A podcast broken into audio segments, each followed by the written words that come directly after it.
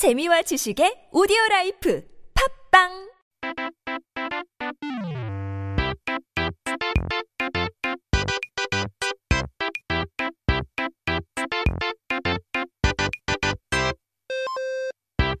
It's time to learn today's word of the day. 오늘의 단어는 과연 무엇일까요?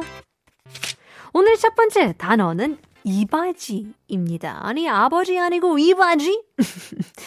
이바지, 여기 있는 바지라는 뜻인가요? 아니죠. 이바지는 도움이 되게 하다. 어, 물건들을 갖추어 돕다 라는 뜻을 가지고 있는데요. 원래 이바지는 어, 잔치 한다는 뜻이랍니다. So our word of the day is 이바지. Does this mean pants? This pants? These pants? 이 바지? No, of course not. Although it could sound like it, 이 바지 means to be helpful or have things to help. And originally, it actually meant to have a party. 옛날에 이제 결혼이나 큰 잔치의 호스트가 가져온 떡을 이바지 떡이라고 했다는데요. 회사에 도움을 준 사람이 많으면 이제 회사에서 이제 잔치를 되죠. 그래서 회사에 도움을 주었다면 회사에 이 바지를 하였다라고 하는 거랍니다. So back in the days when you had big parties like weddings, the host brought rice cakes. Now this was called 이바지 떡. And when you have a lot of people contributing to the company, the company should hold a party to show appreciation. And so when you say, um, well, you've received a lot of help or it's been helpful to the company, you say 이바지 to the company. 이제 이바지의 어원은 옛날 우리나라 말인 이밭, 이 변한 말이라고 하는데요. 이 밭은 잔치라는 뜻이고 이 밭이 는 잔치에 쓰이는 것이라는 뜻인데 결국 잔치 음식이 되겠죠.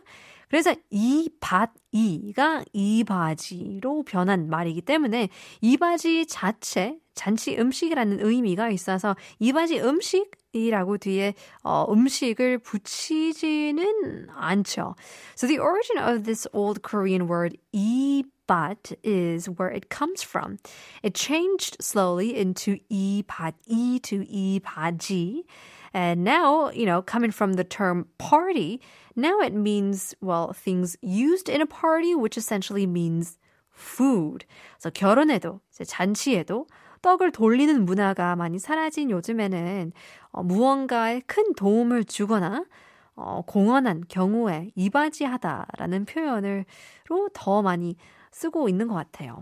So in Korea, we don't, uh, you know, longer have much of a culture to pass around or give out rice cakes on such occasions as weddings or big parties. And so we use this term more often in times when you have um, received a big help or contributed to something. So let's take a look at some example sentences and see if we can fully understand this term. 그 사람, 그 사람은 세계 평화에 이바지한 공으로 노벨 평화상을 수여받았다인데요. That person won a Nobel Peace Prize for 이바지ing to the world peace. So in this term, in this case, it's being more of a contribution for contributing to world peace. 두 번째, 독서는 학생들이 더 많은 생각을 할 수 있도록 창의력에 이바지한다. So reading books 이바지 to students creativity so they can think more. Once again, reading books contributes to students' creativity so they can think more. 이바지 to contribute. 잔치, 음식에서 나오는 도움까지 의미를 갖고 있는 이바지에 대해서 알아봤습니다. Stick around. We'll take a look at our next word of the day. In the meantime, here's Cheese, My Romance, following 창모, featuring 최정훈, Lilac. 그대 내가 바라던 romance 오랫동안 헤맨 듯 해예 꿈만 같은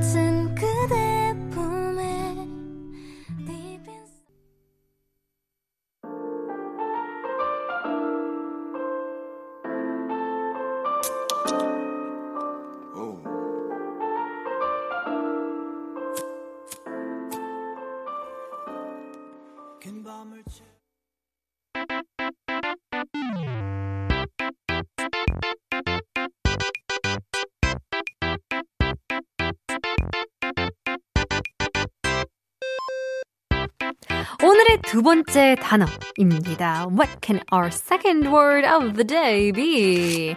바로 넋두리. 인데요. 넋두리 is our second word of the day. 넋두리는 불만이나 불평을 혼잣말처럼 하소연하는 것을 말하는데요. 넋두리에 대해서 설명을 하면 먼저 넋에 대해부터 이야기해야 되겠죠?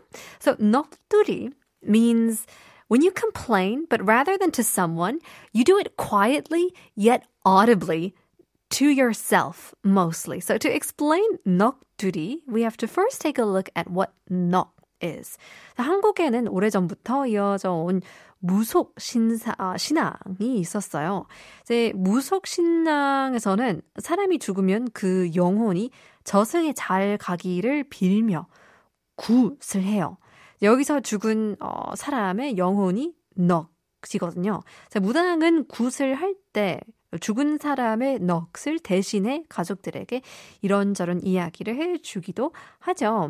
So Korea has a very long history of shamanism.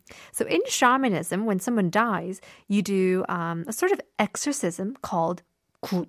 And so nox is what we call the soul of a person that had died. And so when a shaman does this 굿, he or she can talk to the dead person's family in their nox, in their soul, so to say. So 이렇게 해서 죽은 사람이나 어, 남은 가족에게 마지막 인사할 기회를 주는 거죠. 그래서 이때 죽은 사람의 넋을 대신해서 하는 말을 넋두리라고 하는데요.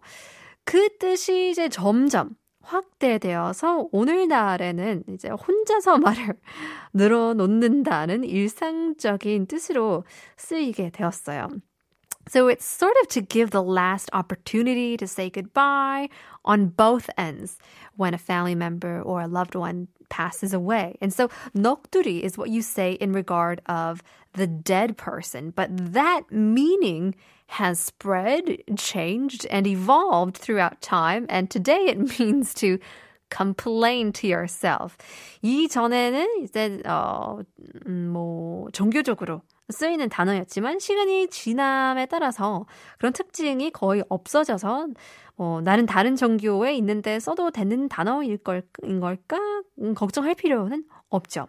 So although it might have been a sort of religious term before, coming from shamanism. Now we rarely have such characteristics or nuances. And so if you're worried that you can't use this term because you follow a different religion, there's really no need to worry. And so from talking from someone's dead's soul to just complaining to yourself, 넋두리 써서 조금 example sentence 만들어 볼까요? Number one, 넋두리만 한다고 해서 일이 해결되는 건 아니야. 누군가에게 도움을 요청해봐. Just 넋두링 by yourself won't solve anything. Try asking for help from someone else.